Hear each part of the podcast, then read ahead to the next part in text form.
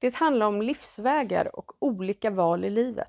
Här är en sommarpodd med prästen Johan Hansson.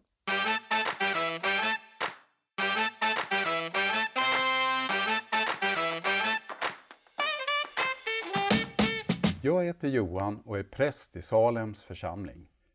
Att vara präst är ju ett lite speciellt yrke och jag tänker mig att många säkert är lite nyfikna på hur den här vägen till präst kan se ut, eller beslutet till att bli präst. Självklart kan de här vägarna se olika ut, men det här är min väg och den får bli mitt sommarprat. Jag är uppvuxen i en ganska vanlig familj. Vi gick inte i kyrkan när jag var barn. Vi bad inte aftonbön eller läste ur barnens bibel som jag kan minnas.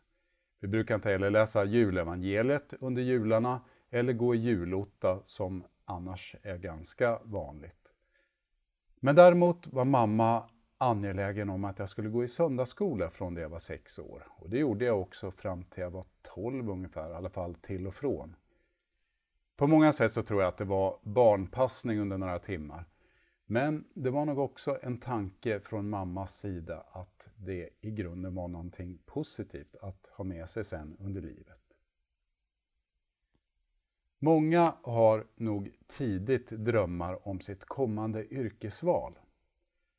Några följer sina föräldrars yrken, går i deras spår, kanske av hävd för att det har funnits en tradition, en yrkesstolthet, att yrket fått gå genom generationer. Lantbrukare till exempel och flera olika egna företagare, läkare och advokater inbillar jag mig att det ofta kan vara så, i alla fall längre tillbaks. Och vissa präster också vet det. Och det kan ju skapa en trygghet om man känner att man landar i det sammanhanget. I min familj fanns inte riktigt den traditionen. Jag drömde om många andra yrken under uppväxten men kanske inte så mycket om att gå i mina föräldrars fotspår inom tandvården eller som teletekniker. Och inte heller som präst under mina tidiga år. Ett tidigt drömyrke för mig däremot, det var att bli polis. Jag vet att jag tvärsäkert brukar säga det till en av mina lekskolelärare när han frågade mig om vad jag ville bli när jag blev stor. Som barn hade jag kanske också en lite romantiserad bild av polisyrket. Kanske var det låten Här är polisen som mitt i gatan står som jag gjorde, eh, i alla fall bidrog till att jag drömde om det. Den minns jag att min mamma brukar sjunga för mig och jag tror att de gjorde det också där jag var dagbarn. Polisen står i den här visan som en trygg punkt och vägleder både trafik och människor omkring sig. Sen hade jag förstås hört eh, sagor, berättelser med poliser och sett polisserier på tv, lite grann i alla fall, där poliser fångar tjuvar. Och det fanns ju en lockelse i den här spänningen och dramatiken. Och att polisen också bidrar till att rättvisa skipas alltså, och att det blir ett tryggare samhälle. Mina föräldrar, men också andra personer i min närhet, tyckte också att jag skulle passa bra som polis eftersom jag ändå var ett ganska lugnt och harmoniskt barn och ingav en trygghet, i alla fall en viss trygghet, till den omgivning där jag var. Sen tänkte jag själv att lite coolt var det med polisuniform och polisbilar.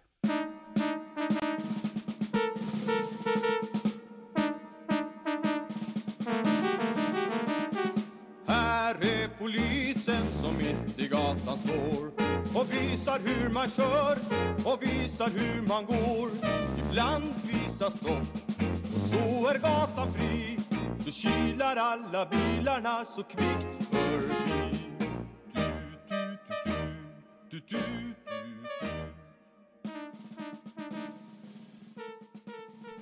Ett annat spår som jag också hade, det var en konstnärlig ådra som funnits inom mig genom åren från ganska tidigt. Konstnärligt på så sätt att jag alltid gillat att framförallt teckna men även måla lite grann och också läsa och skriva. Därför så tänkte jag mig under olika perioder av min barndom och min tidiga ungdom på olika typer av kreativa och konstnärliga yrken. Bildlärare, det var en tanke som jag hade. Men jag hade också lite mer vågade drömmar som reklamtecknare eller illustratör. Eftersom jag gillade att både läsa och skriva så hade jag även drömmar om att bli författare. Jag skrev då och då små berättelser och historier både i skolan, på svenskan, men ibland också hemma på fritiden.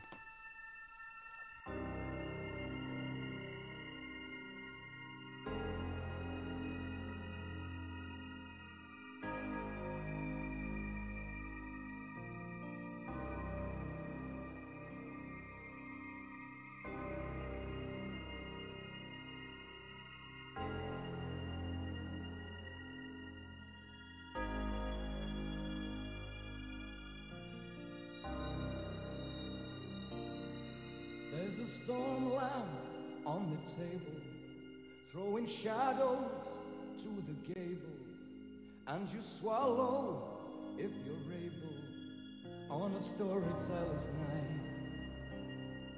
From the Poe house chimes indifferent, seven towers, seven sisters. Every black heart walks the distance on a storyteller's night. Try to sleep on your pillow and dream. Sleep, all God's children to keep. Though we all lose track of time, disappears like faded lights.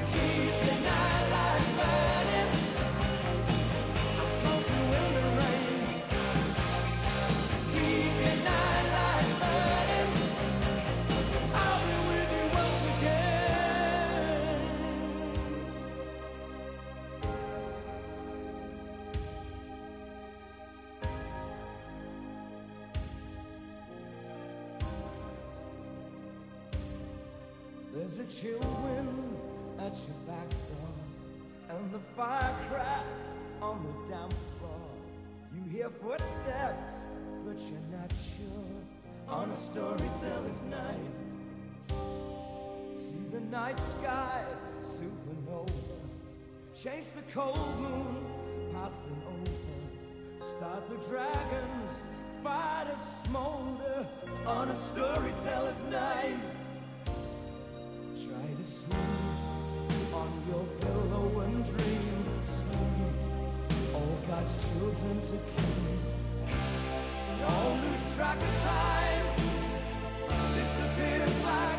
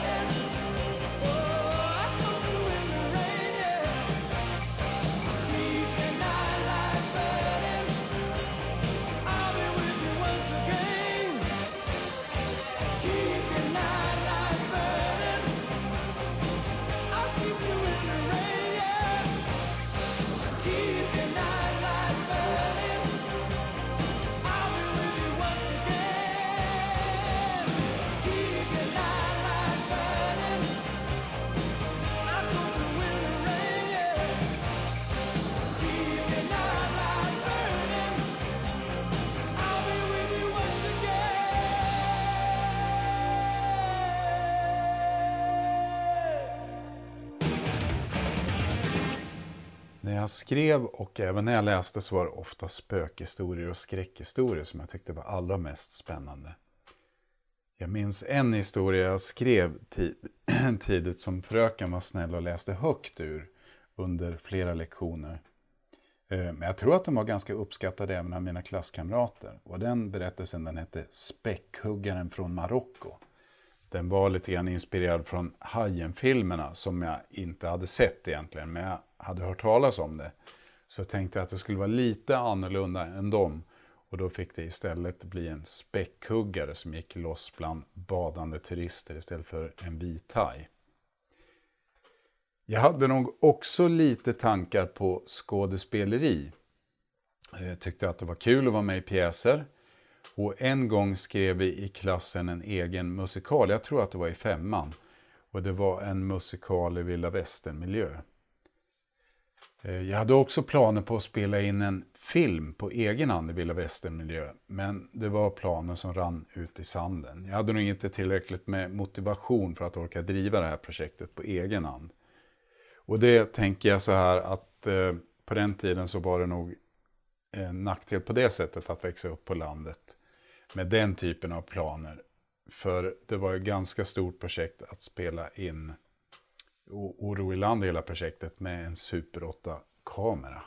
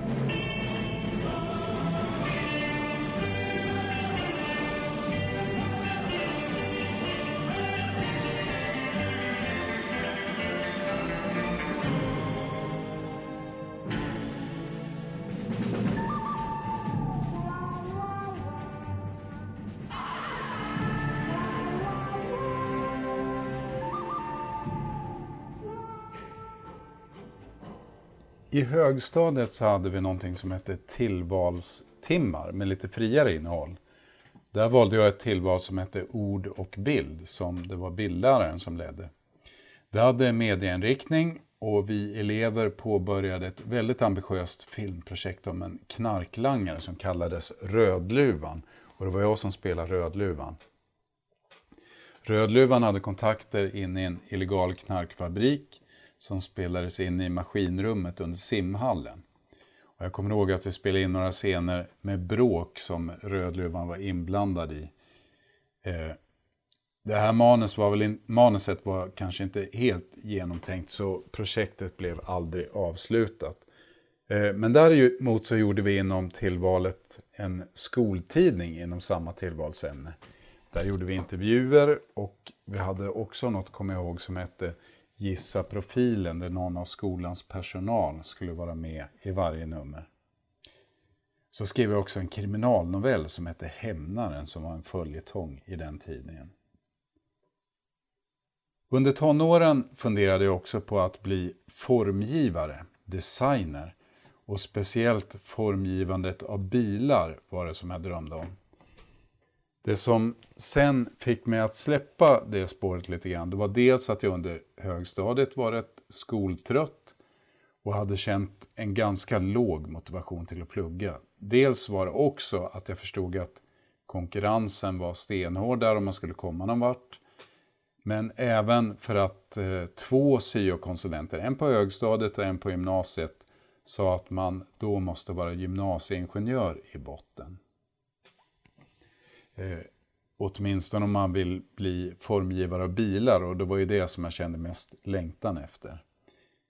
I efterhand så har jag förstått att det där stämmer inte riktigt men när jag då väl hade förstått det så hade också den här längtan efter designandet släppt lite grann.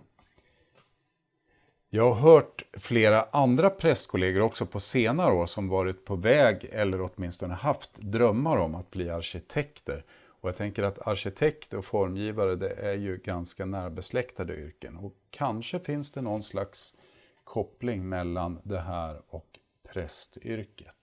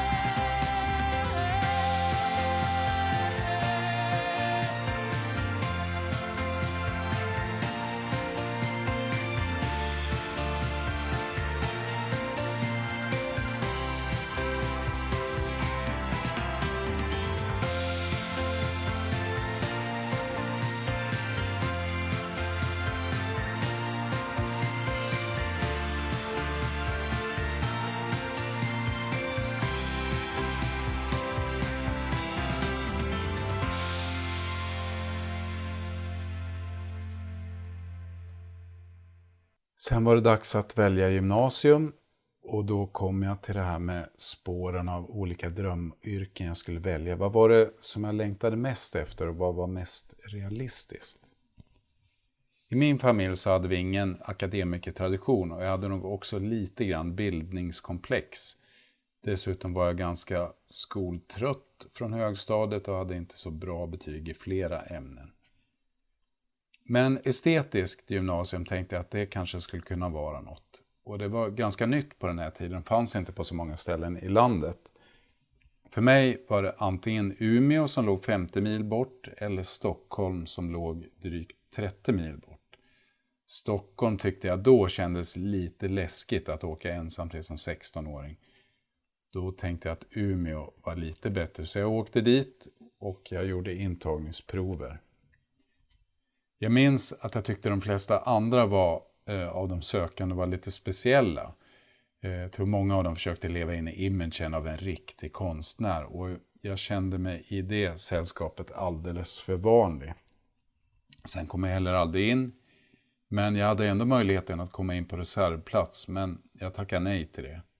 Det var också mycket annat som lockade under de här åren. Det var motorcyklar, jag tog motorcykelkörkort och eh, bilar var också intressant. Kompisar var väldigt viktiga och flickvänner under de här åren.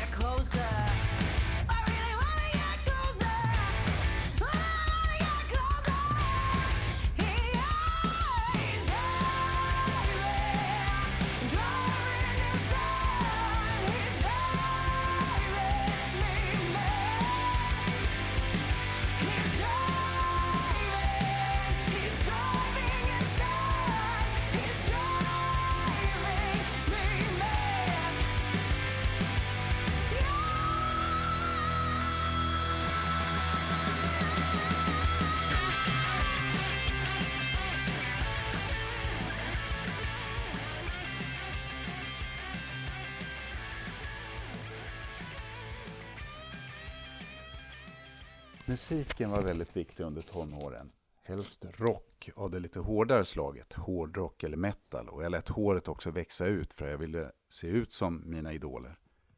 På den här tiden så var det permanentat, sprayat och fönat hår som jag tyckte var väldigt coolt. Och lite drömmar hade jag nog faktiskt om att själv bli rockstjärna också. Jag köpte en elgitarr som jag satt- satt och klinkade på hemma i pojkrummet. Så provsjöng jag också för ett av de lokala källarbanden, men de var ute efter en sångare med lite mer raspig röst än vad jag hade. En annan period så spelade jag också synt i ett lokalt band. Det var en ganska kort period, men eh, bandledaren bestämde sig sen för att han skulle både sjunga och spela klaviatur på egen hand. Och intresset från min sida var nog inte fullt så genuint att jag orkade driva och bilda eget band heller. Men det blev många besök på rockkonserter under de här åren. Det var många skivor som jag köpte i min skivsamling. Så musiken var viktig. Och jag tecknade också CD-omslaget till ett av de lokala källarbanden där på orten då.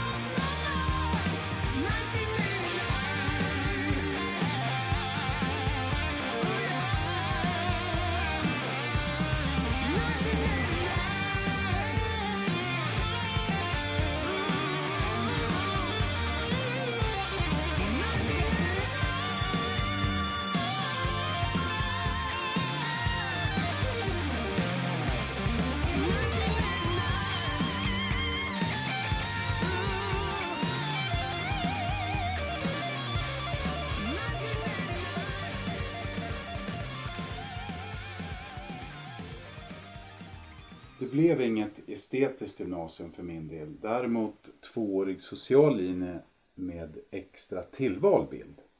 Och social linje var ju också ganska bra om man ville fortsätta till Polishögskolan efteråt. Men efter gymnasiet var jag fortfarande inte riktigt klar över vilket yrke jag ville rikta in mig på.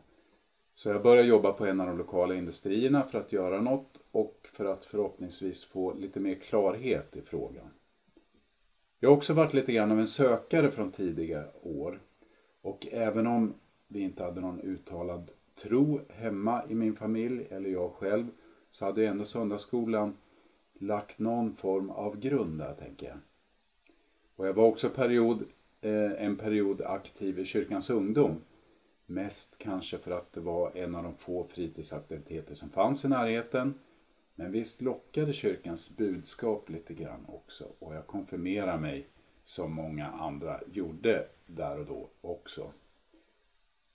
Ganska snart efter att jag hade gått ut gymnasiet så blev jag inkallad till mönstring. Och jag blev kallad till militärtjänst i Östersund knappt ett och ett halvt år senare efter mönstringen. Och eh, det var ingen idé att påbörja något större projekt dessförinnan tänkte jag.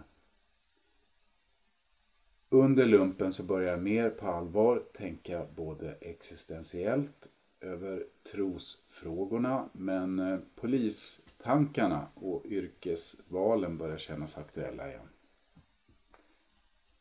Efter muck så sökte jag in till Polishögskolan och jag gjorde alla antagningstester. Jag blev grillad i olika intervjuer. Jag fick göra svenska prov. Jag fick fylla i psykologiska tester och fick göra olika livräddnings-, konditions och simprov. Och klarar man sig så långt så blev man kallad vidare till intervju på den plats där man skulle göra sin praktik sen. Och på den platsen fick jag sitta på en stol eh, omgiven av en ring med bistra poliser sittandes på stolar och de spände ögonen i mig och ställde olika svåra frågor. Vad jag ansåg om palmutredningen, hur jag ansåg att man kunde minska brottsligheten i Sverige och vad jag hade för relation till vapen till exempel. Det var några av frågorna som jag kommer ihåg. Efter de här intervjuerna så behandlades mina intervjutester och någon månad senare så fick jag veta om jag var antagen eller inte. Men jag blev inte antagen. Men jag kände andra som hade sökt uppemot 10-12 gånger innan de kom in. Så jag provade på att söka även terminen efter eftersom det var antagen två gånger per år. Jag blev inte antagen andra gången heller och jag tror att det var att de anade en viss tveksamhet hos mig och att jag inte var helt motiverad kanske. Under lumpen och under den här tiden så hade jag också börjat tänka mer existentiellt och hänga med troende kompisar mer. Även besökt några gudstjänster. Men ett avgörande ögonblick, det var sen på ett så kallat väckelsemöte. Och det formade min livsväg sen på många sätt. Där var det en predikant, minns jag, som berättade om sin egen omvändelse, hur han hade växt upp i en militant islamistisk miljö. Men trots det så hade han smygläst Bibeln och bett till Gud. Och trots eh, hot från sin egen familj. Och han hade fått starka andliga upplevelser och Kristusmöten där. Efter det här långa vittnesbördet så bjöds det in till avgörelse och det var att man skulle räcka upp handen och få förbön. Förbön för att bekräfta och förnya sin eh, kanske lite stagnerade tro. Eller kanske för att ta de allra första stegen in i den kristna tron. Visst hade jag väl någonstans haft en tro på Gud och visst var det något speciellt med Bibeln. Jag hade ju läst och försökt närma mig den, inte minst under lumpen. Och vi hade också gått i gudstjänst där på korum som det kallas på, på militärspråk.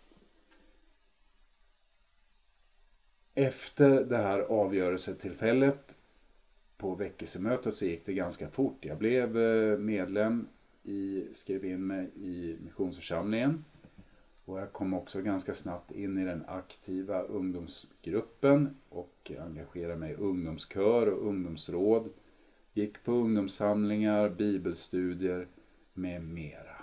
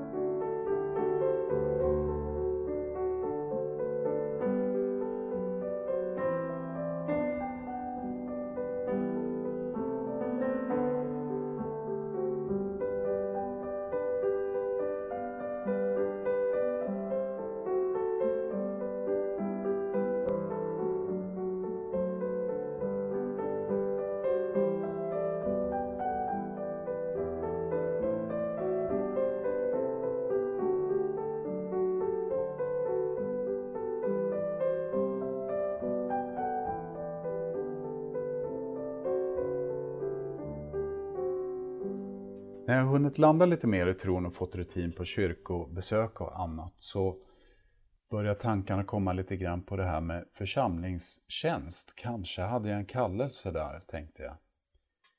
Jag började kolla upp lite grann på olika alternativ och diakon kändes rätt.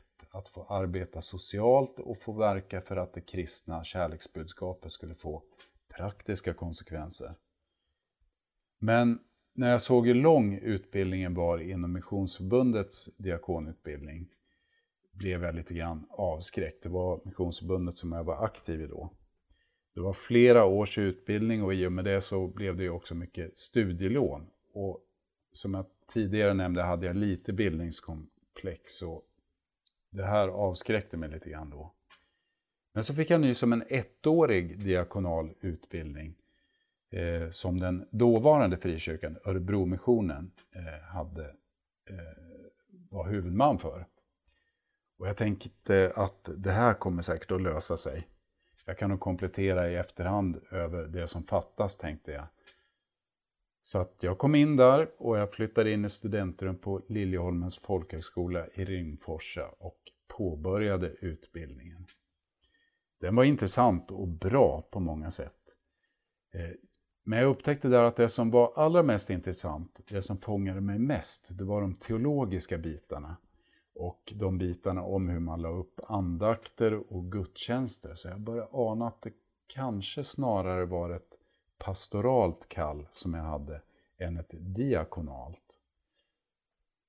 På folkhögskolan då fick jag också möjlighet att komplettera med fler gymnasieämnen och bättra på mitt religionsbetyg från gymnasiet.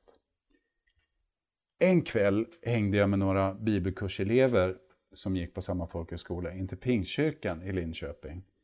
Och jag minns tydligt att ungdomspastorn som höll i samlingen på slutet sa att han kände där att han hade ett tilltal från Gud, att någonstans i församlingen satt en person som brottades med en predikantkallelse. Och han ville bekräfta det här och säga att det var helt rätt. Personen som kände det här skulle gå på det. Och då kände jag att ja, det här stämde nog. Det var nog mig som man eh, talade om. Det var mig som det här tilltalet var riktat till. Även om det var många som satt där under kvällen. Eh, och jag tänkte också på eh, första Thessalonikerbrevet där det står att man inte ska förakta någon profetia, men man ska pröva allt. Så sen under sommaren, då fick jag prova genom att få jobba som sommarpastor i församlingen. Eh, och sommarpastor, det är när man får göra mycket av pastorns ordinarie uppgifter. Eh, och visst var det lite nervöst och svajigt där när man skulle predika i församlingens sommarhem, eh, Kägelholmen som det hette. Men det kändes ändå rätt och det verkar hålla där. här.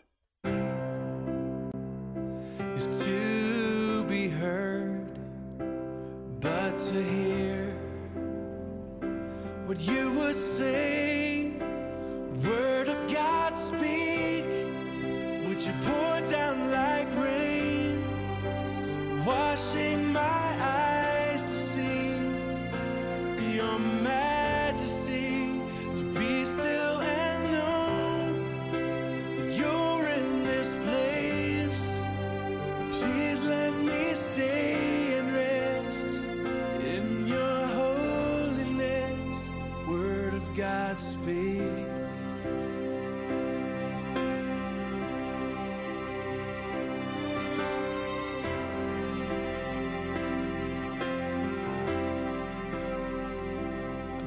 Finding myself in the midst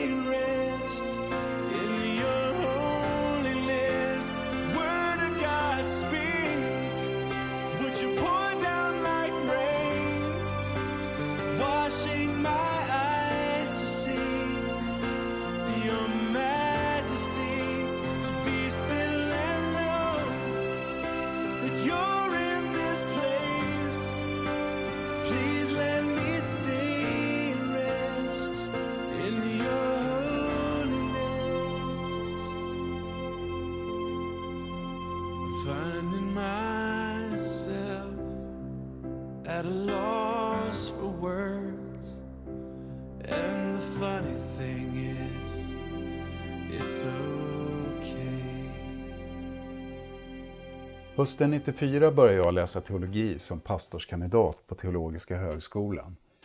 Det var två teologiska seminarier, Missionsförbundets och Baptistsamfundets teologiska seminarium som gått samman och fått högskolerättigheter. Stolt och glad började jag och det var väldigt kul med teologistudier. Men även den här vägen skulle bli lite krokig. När jag hade börjat det tredje året på det pastoralteologiska programmet pratade flera om att det inte kommer att finnas tjänster i framtiden. Fler och fler pastortjänster kommer att vara på deltid. Därför var det flera som kompletterade och läste in lärarbehörighet av mina kurskamrater. Och några pratade om att kanske kombinera eh, med sina tidigare tjänster som de hade jobbat, de som hade jobbat tidigare som frisör eller busschaufför som jag vet att några hade.